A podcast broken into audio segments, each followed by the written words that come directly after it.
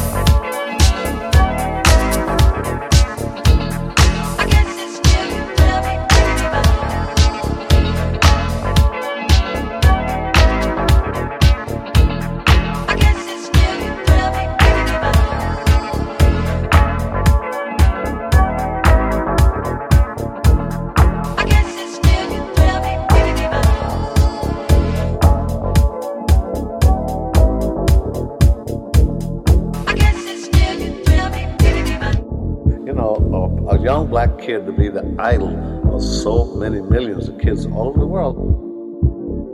That never happened really before.